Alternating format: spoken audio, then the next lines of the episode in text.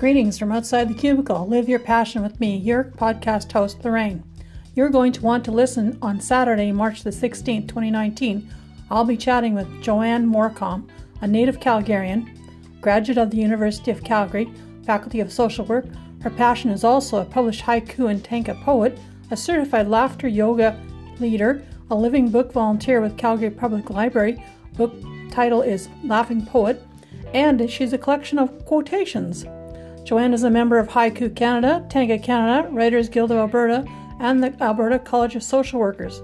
So get ready to be excited, inspired, empowered by Joanne, and just maybe you might want to try your hand at writing haiku poetry.